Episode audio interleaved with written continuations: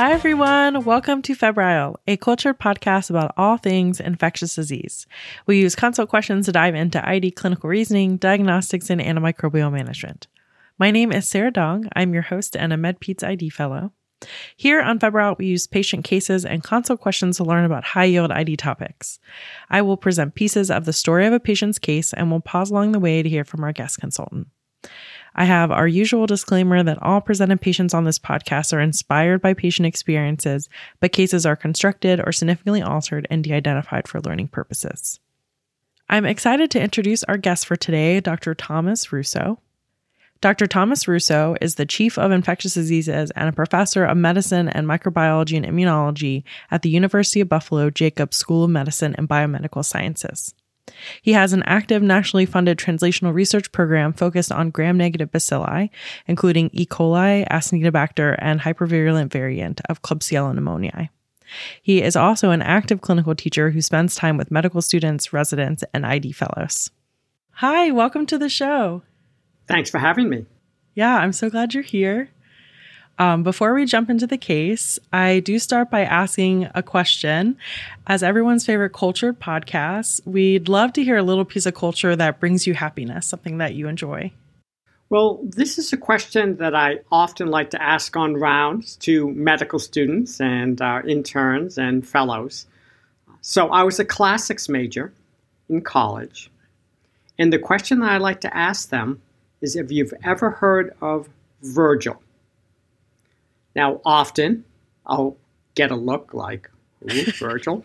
then I'll say, perhaps, have you ever heard of or read the Aeneid? And often I'll get a bit of a blank stare as well.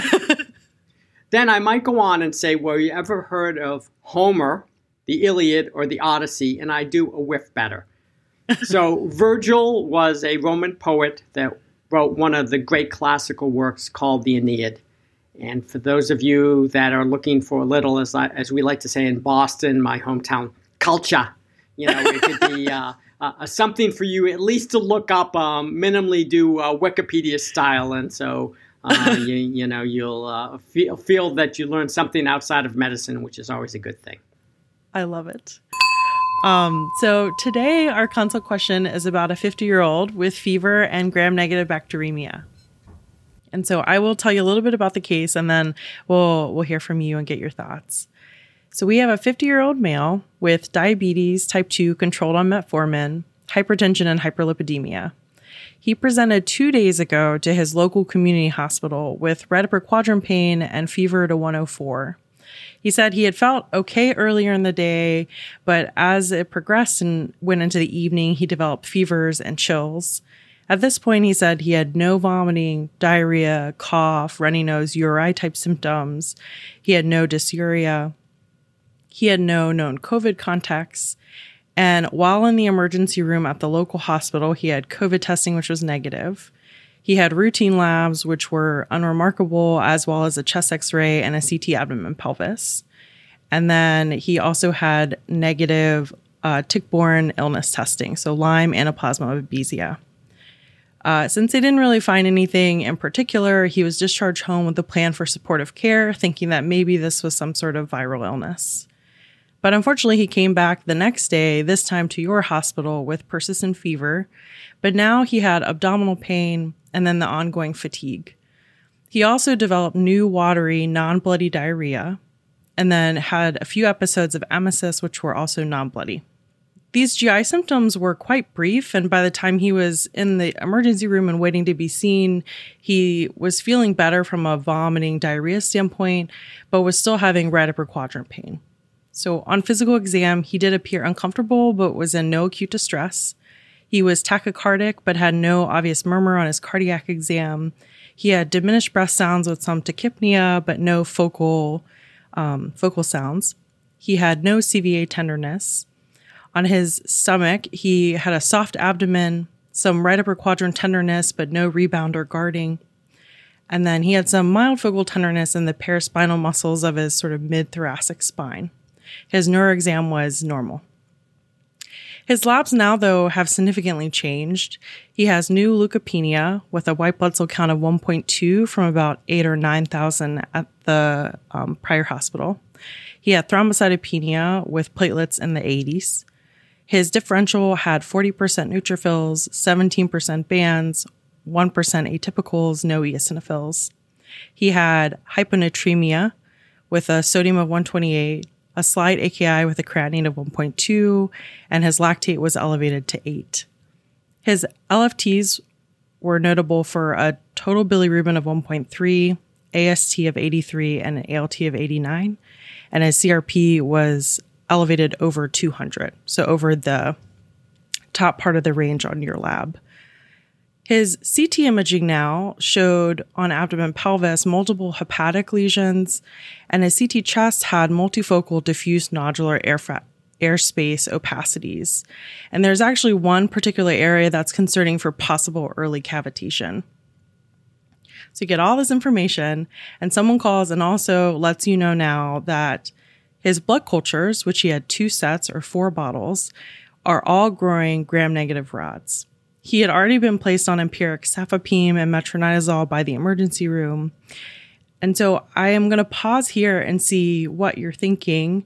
You know, what gram negative infections might explain a pretty dramatic presentation like this one?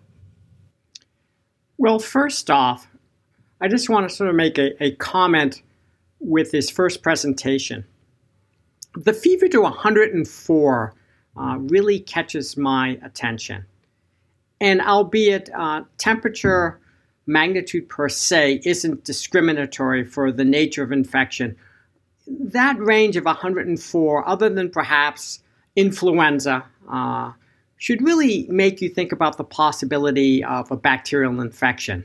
Uh, so even though they didn't find anything on the initial workup, uh, obviously, uh, and occult infection is still a consideration, uh, albeit it's interesting. He had a, a, negative CT, and two days later, dramatic, and chest x ray, and two days later, dramatic differences, really supporting this is an a, acute process going on. But uh, uh, minimally, he should have had blood cultures at that point, and depending on uh, how he looked, consideration for maybe a slightly more expansive either workup or brief observation.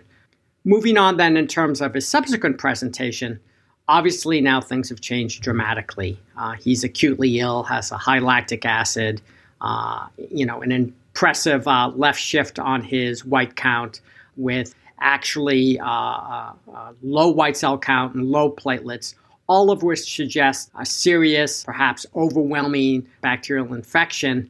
And then, with lots of information given, the positive blood culture supports that. Now, if you didn't give me the blood culture result, I think many of us would be thinking uh, in terms of lungs involved, liver involved, uh, multiple sites of infection. Gram positives are really our best pathogens for what we like to call metastatic spread or multiple sites of infection being involved. And gram negatives do that a lot less well. And of course, the gram positive we're all so familiar with that does this quite well is Staph aureus, where often from initial site of infection, it could go ahead and spread to heart valves, joints, bone, and uh, so multiple sites of infection uh, is not uncommon. And once heart valves are involved, then obviously they could be spread to additional sites uh, through embolic events. So you've given me the fact that he has gram negative rods. And so I think that changes my thinking significantly because we generally do not see with gram negative rods multiple sites of infection. And the most common place that we get bacteremia with gram negative rods, someone from the community, one would think perhaps urinary tract infection, E. coli. However, at least on exam, he doesn't have any evidence of urinary tract infection. In a male, in the absence of prior catheterization, likewise, that would be unusual.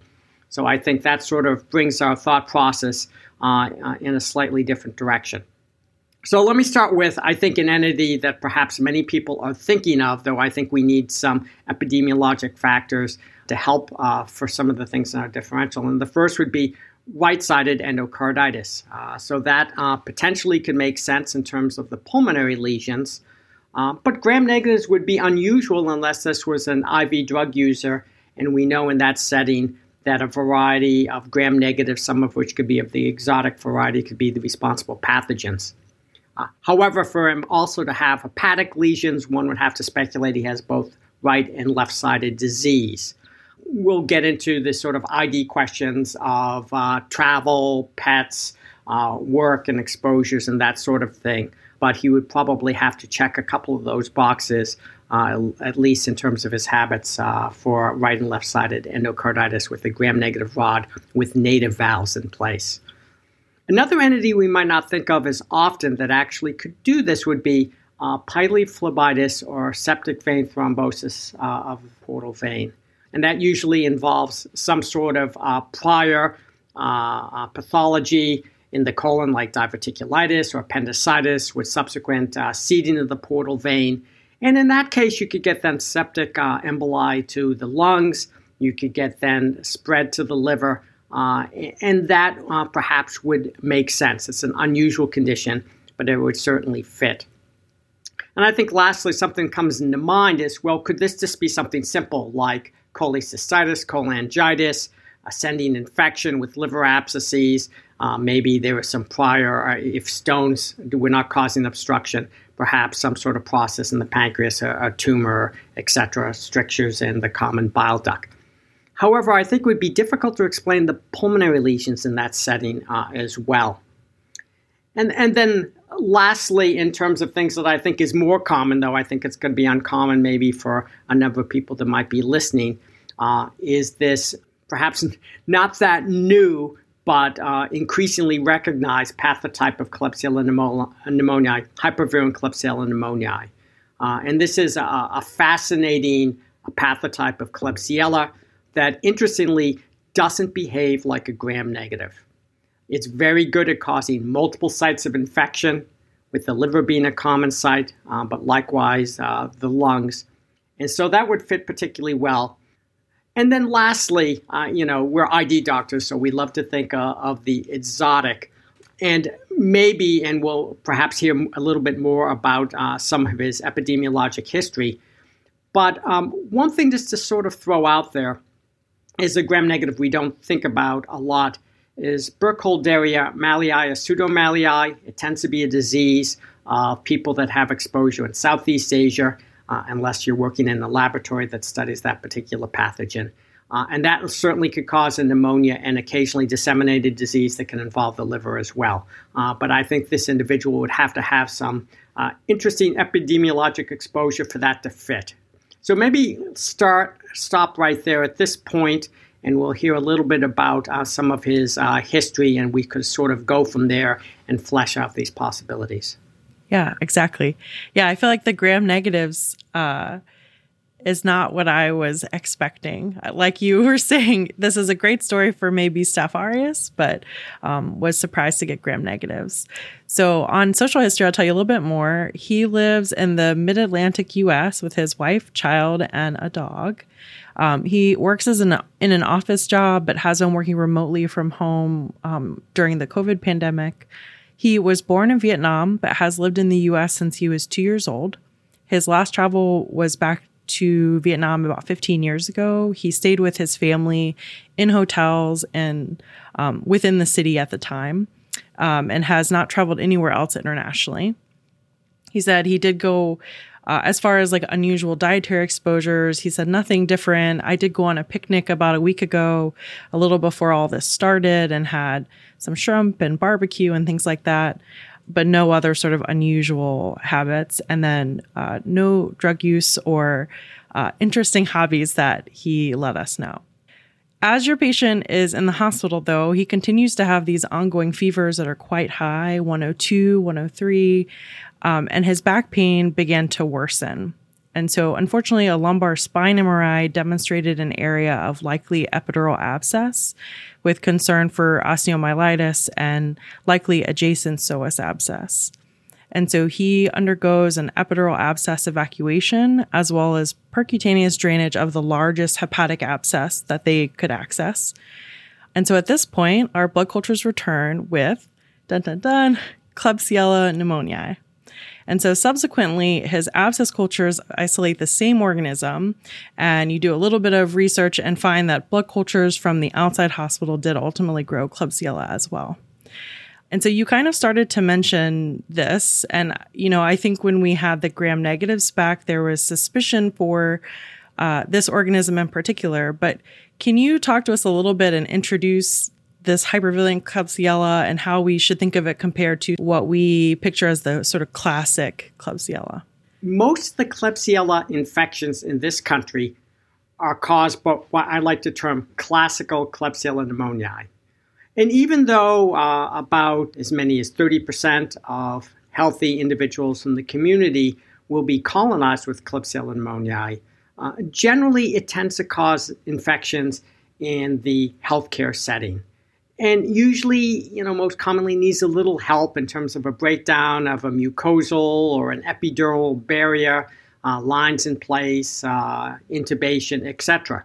So, in hospital, uh, uh classical Klebsiella pneumonia infections become increasingly common uh, with pneumonia, urinary tract infection, occasionally line infections, wound infections uh, being most common uh, occasionally part of a polymicrobial intra-abdominal process if uh, there's disruption of, of the bowel mucosa. And really, where these classical strains have gained their notoriety is they become extensively drug resistant, uh, in some cases, even pan resistant, making them extraordinarily problematic to treat. And so, in the quote superbug world, which uh, is generally uh, antimicrobial resistance, connotes uh, something being a superbug, which is uh, probably not semantically accurate, in, at least in, in, my opinion. But nonetheless, this in between uh, outbreaks of dengue and COVID, you know, these resistant gram negative rods and occasionally gram positives um, make the news, and people talk about the post antibiotic era. And, um, you know, classical Klebsiella pneumoniae is one of the poster childs of these gram negatives, perhaps along with the Acinetobacter baumannii and, and Pseudomonas, is sometimes been extraordinarily challenging to treat. So, by contrast, uh, hypervirulent Klebsiella pneumoniae is a pathotype that has actually been around for a while. And if you look at molecular epidemiologic studies, probably since at least the late 1800s. But from a clinical point of view, the first report that seemed to recognize it was uh, from Taiwan, and this occurred in the uh, mid 1980s. And it described a syndrome that was really distinct from infections that we've come to know about classical Klebsiella pneumoniae. Instead of being a healthcare associated infection, these individuals were from the community. And interestingly, many of them were quite healthy with no underlying diseases, though there was a bit of an overrepresentation of individuals that were diabetic, similar to the case that we're talking about here today. Besides this somewhat unusual feature of being community acquired infections, um, it had a couple of other fairly distinctive features. The first was that the classic presentation was uh, an hepatic abscess, either one or multiple, but in the absence of biliary tract disease. Uh, usually, when we get uh, multiple hepatic abscesses, that most commonly occurs with abnormalities in the biliary tract, some form of obstruction, ascending infection, uh, and therefore uh, formation of hepatic abscesses. But these individuals had normal uh, biliary tracts, which was somewhat of an unusual feature.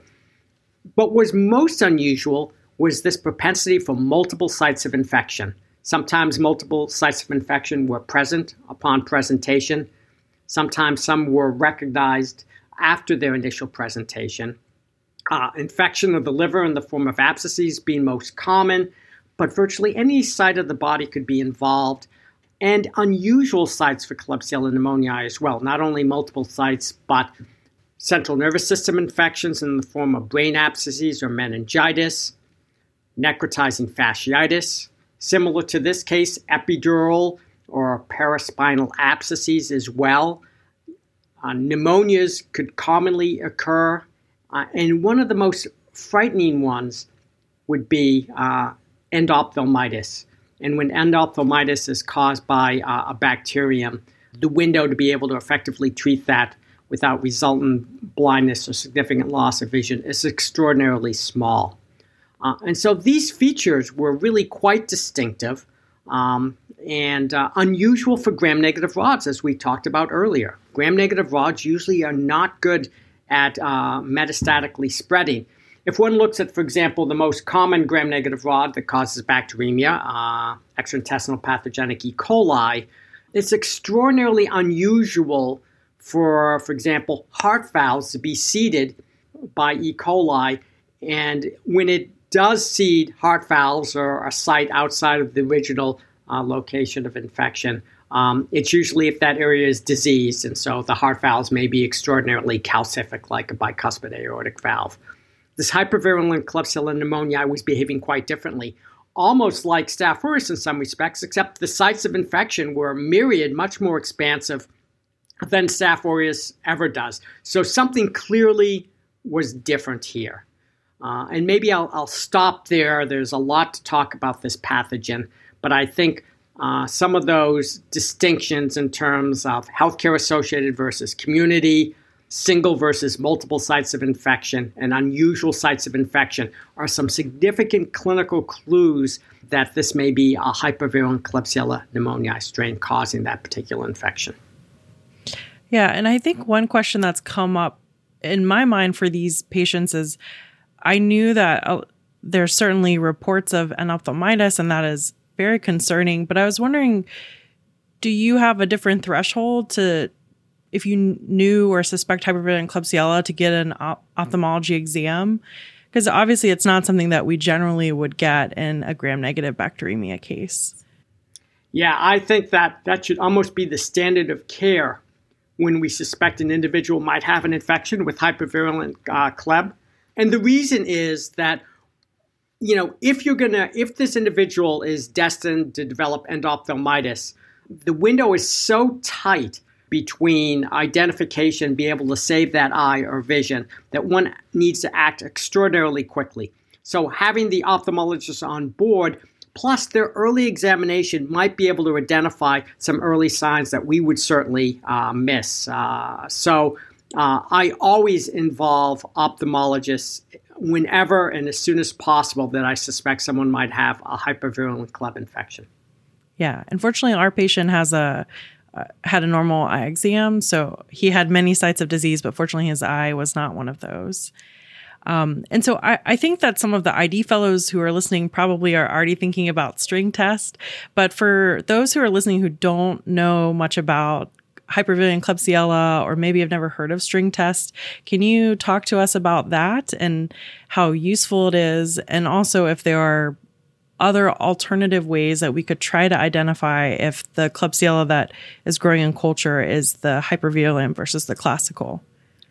Sure. So let me take a step back for one second because one of the problems that we have right now, which is not insignificant, is the clinical microbiology lab is unable to tell you when a Klebsiella pneumoniae strain grows, whether it's hypervirulent or classical.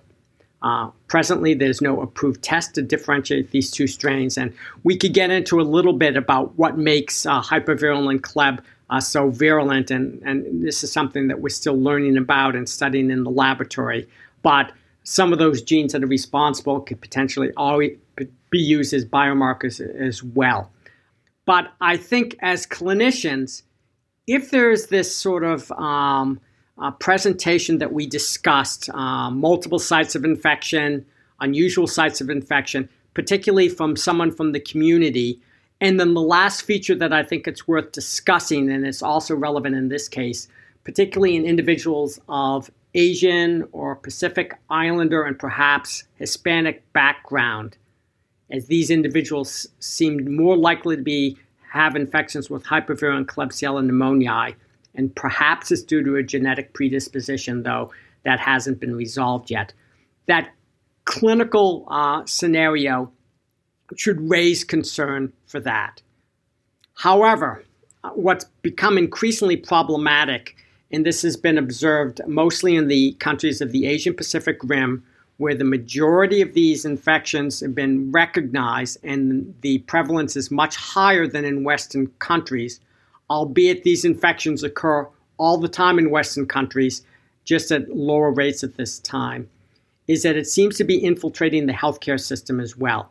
So not only are there uh, individuals that present from the community, but now there's healthcare associated infections, there's nosocomial infections. And to make matters worse, and I don't know if we'll have enough time to talk about it, hypervirulent strains of Kleb, which were initially extraordinarily antimicrobial sensitive, uh, are now becoming increasingly antimicrobial resistant. So they can mimic classical strains both in terms of their antimicrobial resistance profile and if infections occur in patients that are ill with comorbidities or immunocompromised, you might not think of it as being a hypervirulent strain unless uh, the multiple sites of infection or unusual sites of infection rears its ugly head. Uh, so I'm just sort of throwing it out there that the clinical definition is imperfect, but at least if those clinical features exist, just to say, hey, I'm concerned about this, uh, and so that you can engage the appropriate consultants that we talk about you could do the appropriate workup for look for occult sites of infection or abscesses that might need site control or site specific antimicrobial therapy, such as the prostate or central nervous system. Engage the ophthalmologist uh, as, as, needed as well. Uh, but those clinical um, hints or clues may not always be there. Um, now, going back to what features could be present in the clinical microbiology lab. The strains of hypervirulent Klebsiella pneumoniae tend to have a phenotype that we call hypermucoviscous. And that's manifested as uh, uh, their capsule, which all pathogenic gram negatives tend to have, has these unique properties where if you then touch a colony with inoculation loop and lift it straight up, it forms what we call a string.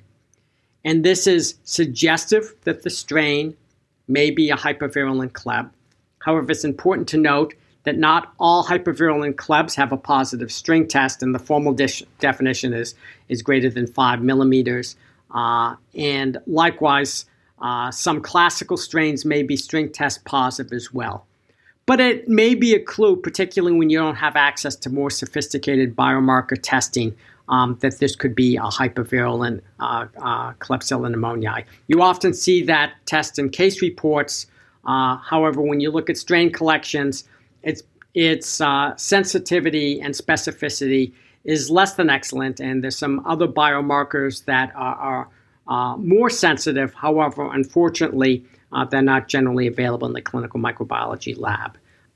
I see. Well, I think trying to think about when we encounter this clinically and managing it, you know, I think we can get to antibiotics in a second, but I was wondering from a source control perspective, with these metastatic infections often causing abscesses, are there any difficulties with source control or drain it, anything different that we should think about with this pathogen versus maybe a different hepatic abscess, for example?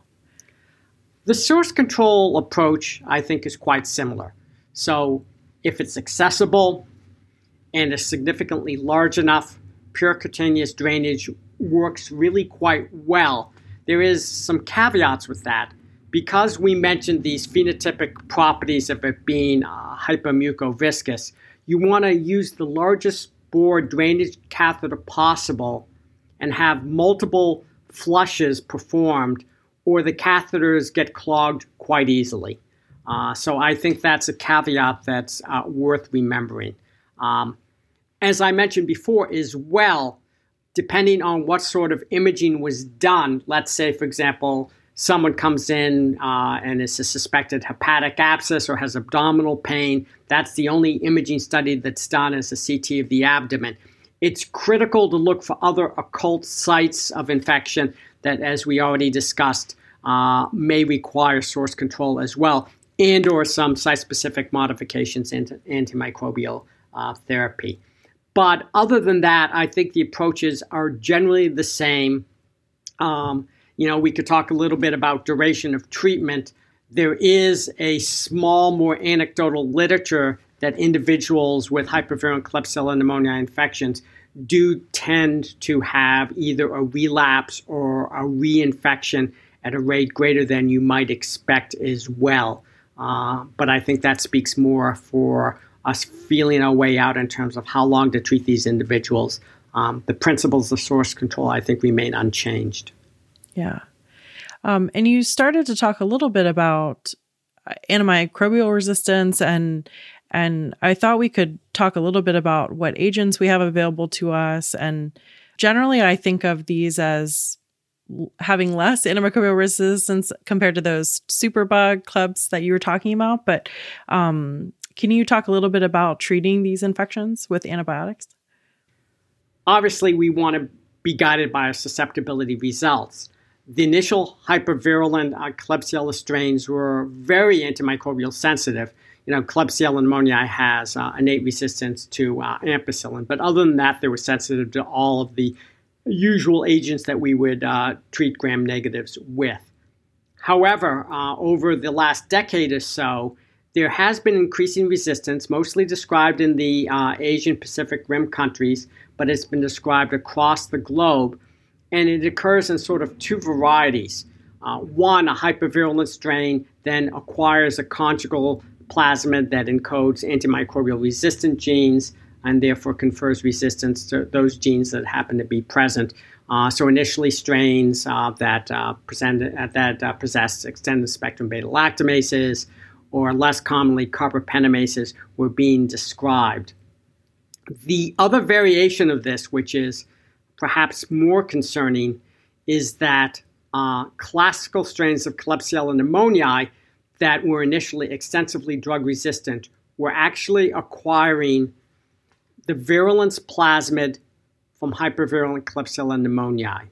And we haven't really talked about why hypervirulent Klebsiella pneumoniae is so virulent, but it, this is due, at least in large part, to a very large virulence plasmid that doesn't contain at least initially, any antimicrobial resistance determinants, but a number of genes that make it more virulent.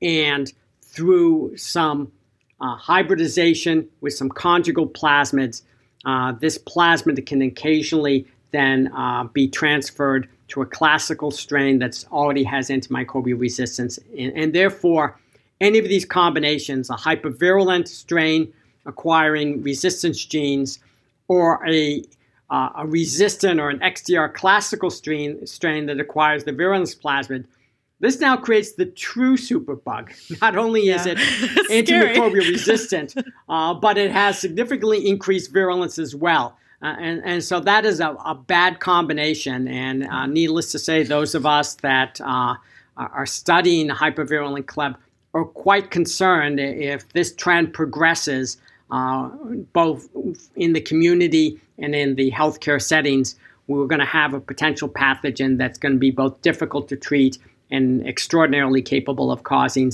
invasive severe disease. Yeah. And I, that that was going to be one of my questions was, you know, why is it so virulent? And you know, as you were mentioning that and and kind of talking about this trend towards being present in healthcare settings. Is there anything from an infection control perspective that we should do for prevention?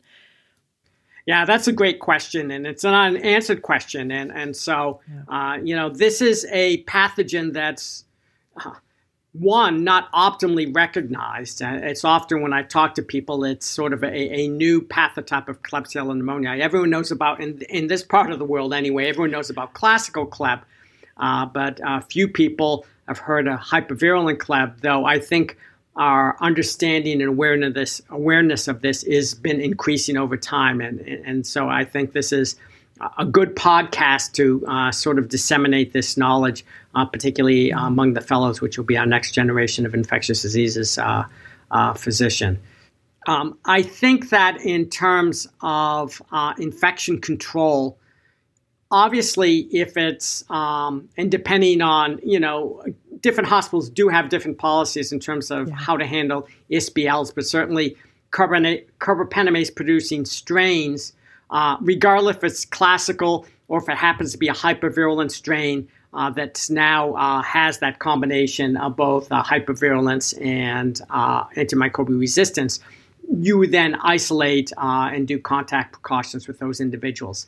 I think what a more outstanding question is is if you have a, an antimicrobial sensitive hypervirulent strain, and we can maybe talk a little bit about um, you know spread and entry, which is somewhat of a black box. What do you do with those individuals? Um, they don't pose the antimicrobial resistance problem, but I think we could all agree we don't want such strains, even if they're sensitive to antimicrobials, to be spreading Floating through our around, hospital yeah. wards or our ICU patients, right? So, yeah.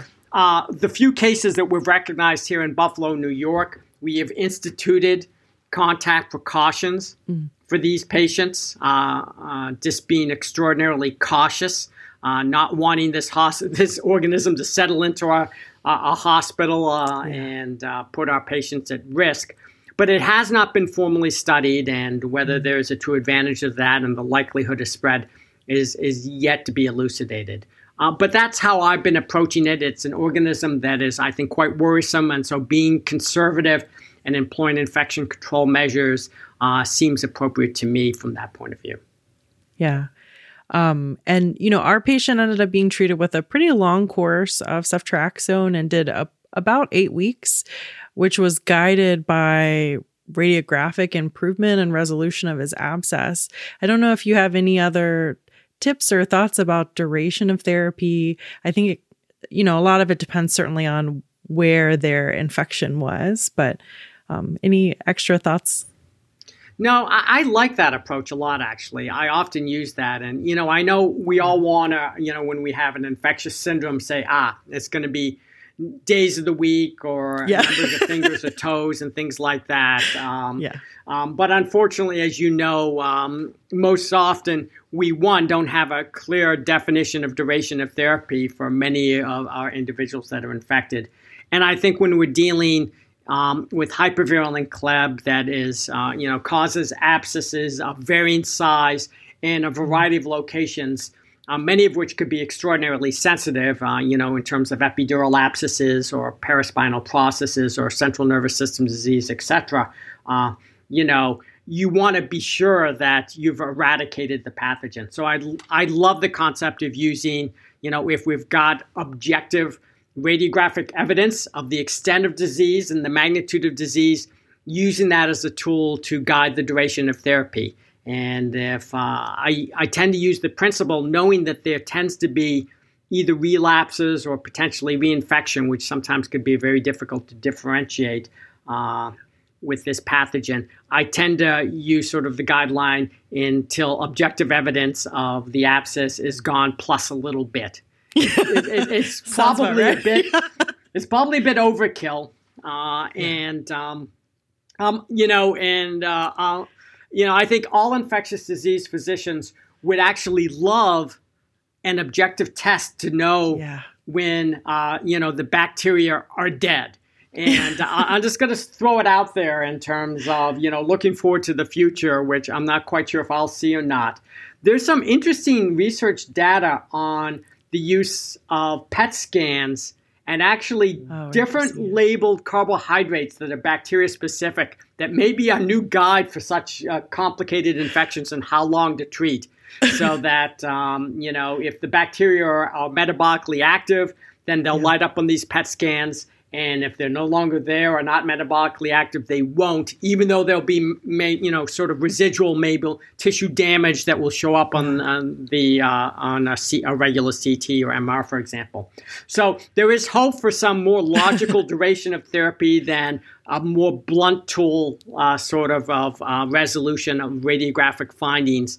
Um, but given the concerning nature of this pathogen, as long as the patient is tolerating therapy, and often it could be done, uh, you know, on an outpatient basis. Uh, and in this case, I believe ceftriaxone was used, which is a good outpatient drug.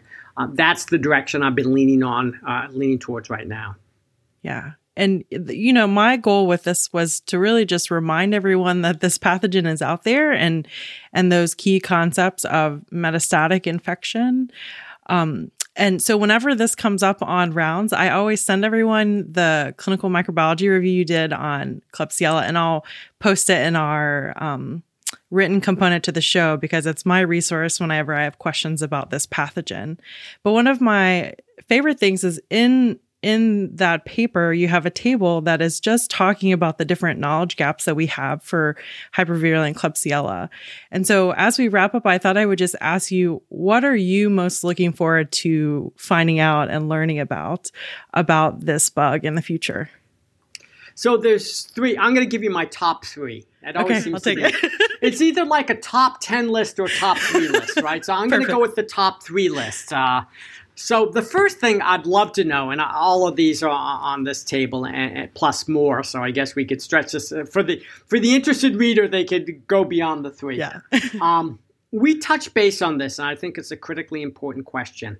Um, the majority of infections due to hypervirulent Klebsiella pneumoniae have been described in people of uh, Asian extraction and or Pacific Islander or, and uh, likely Hispanic uh, background, ethnic background as well. This suggests the likelihood of a genetic predisposition. However, all ethnic groups have had infections with hypervirulent Klebsiella pneumoniae which then also raises the possibility that perhaps it's not a genetic predisposition, but it's really uh, that the first step of infection is colonization, and therefore you have to be colonized to subsequently get infected. And we'll get to my second uh, knowledge gap uh, in one second that has to do with that entry step. Um, but it may be that acquisition is actually the key element, and for some reason, uh, in the Asian Pacific Rim uh, and the various Pacific islands. Some combination of uh, either environmental factors, and this being in the environment, uh, maybe not that dissimilar to Burkhold area, amalii and pseudoamalii, um, that it's uh, more common in the environment or and or more common in the food, you're more likely to get colonized, and then that's the first step that could potentially predispose you to getting infected. So that is a you know this sort of um, geospecific acquisition versus genetic predisposition is unanswered, and it should be somewhat straightforward to answer, I think, in terms of you know getting patient cohorts um, with hypervirulent Kleb infections uh, and, and, those without, and uh, and doing the appropriate genetic studies. But it's yet to be done. Uh, few people study this, and so for people out there that are have interest in this, this is a, a great project that be, would be extraordinarily uh, important. It's interesting in the case that we discussed that the individual was Vietnamese but hadn't been to Vietnam for 15 years, I believe, per history. Yeah. Um, we also know, though, that Klebsiella pneumoniae can colonize people for for years, uh, and certainly at least eight to 10 years perhaps 15. So again, it, it sort of begs the question has this individual been colonized for 15 years and then disease finally manifested itself? Or uh, did this individual acquire, um, you know, the hypervirulent Kleb while in the U.S.? Uh, and uh, of course, it remains an unanswered question, um, but it's uh, intriguing. I think the second knowledge gap that I'm quite interested in we do know from studies um, from Korea uh, and elsewhere that uh, colonization is much more common than individuals getting disease. So this isn't like typhoid fever, where if you're immunologically naive, you ingest uh, uh, uh Salmonella typhi, there's, you know, maybe not 100%, but an extraordinarily high likelihood that you're going to develop typhoid fever It's because in the mechanism has been well worked out in terms of invasion of Peyer's patches at the molecular level. It's a fascinating story that this uh, uh, pathogen is extraordinarily facile in crossing uh, that barrier with its unique uh, virulence mechanisms. The fact with hypervirulent Kleb that there are many people that colonize it but have no disease manifestations or, or previously or you know at the time the studies were done suggests that it doesn't have that capability. So, how does it enter?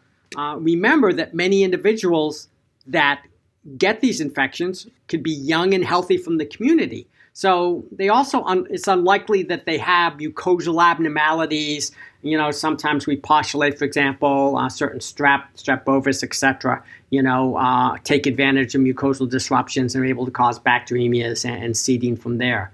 Um, but the fact that we have so many young people that could develop this infection suggests that might not be the case either.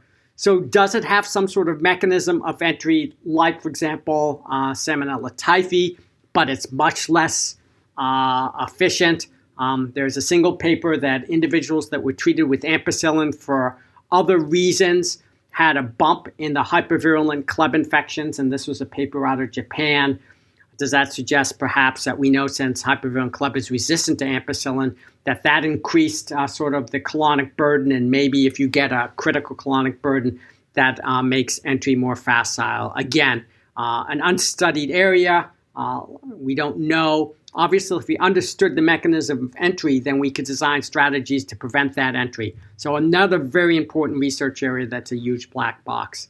And then finally, the one that I find extraordinarily intriguing why is it able to cause multiple sites of infection and or metastatically spread virtually in the body right i mean love to yeah. know the answer to that one and uh, uh, unquestionably uh, either on its virulence plasmid, and there's uh, some differences in some integrated chromosomal uh, elements and the, uh, as well, or perhaps it's lost some chromosomal genes that actually uh, classical Klebsiella pneumoniae does have, uh, and that's been the case for other pathogens in the past. Actually, it's not always necessarily gaining genes. Occasionally, it's loss of some critical genes that can make a, a particular bacterium more virulent. Uh, perhaps uh, you know that the the key gene is there to be found, or key set of genes is there to be found. Um, something that I've speculated on, and and perhaps uh, it's not an actual gene per se.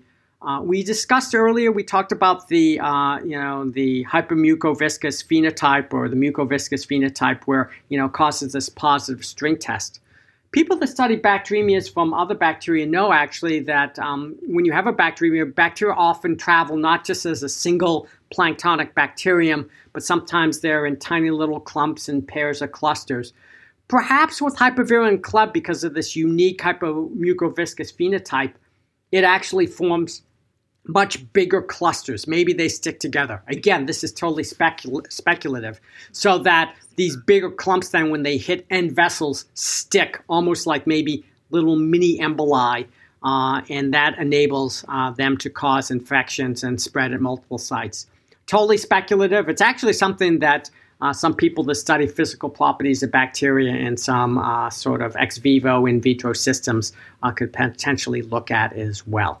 So those are my top three for knowledge gaps. There's many, many more that are delineated in that paper in Table Two. Yeah. Um, but I think that would be a great start for us to uh, not only further understand this pathogen, but then to develop key either preventative strategies uh, and or better treatment strategies as well.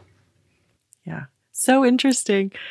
I am so grateful that you came and shared all your knowledge about this organism, but hopefully, this will also inspire some people to be on the lookout for the infection, or maybe there's some ID fellows who are thinking about research projects. So I, I think this is this is really, really wonderful. And I thank you so much for your time. Yeah, my pleasure. It is great to be able to share this information and uh, certainly, hopefully, we can increase awareness and uh, yeah. maybe inspire some individuals to greatness that they could solve some of these major knowledge gaps. Uh, that we'll would be waiting. Really, that would be great to see, wouldn't it? Yeah. Thank you everyone for listening, and I hope you keep this organism in mind an interesting gram negative that can disseminate to cause metastatic disease quite similar to Staph aureus. Don't forget to check out the website, febralpodcast.com, to find the consult notes, which are written compliments to the show with links to references, as well as the Febrile Library of ID infographics. Please reach out if you have any suggestions for future shows or you want to be more involved with Febrile. Thanks for listening. Stay safe, and we'll see you next time.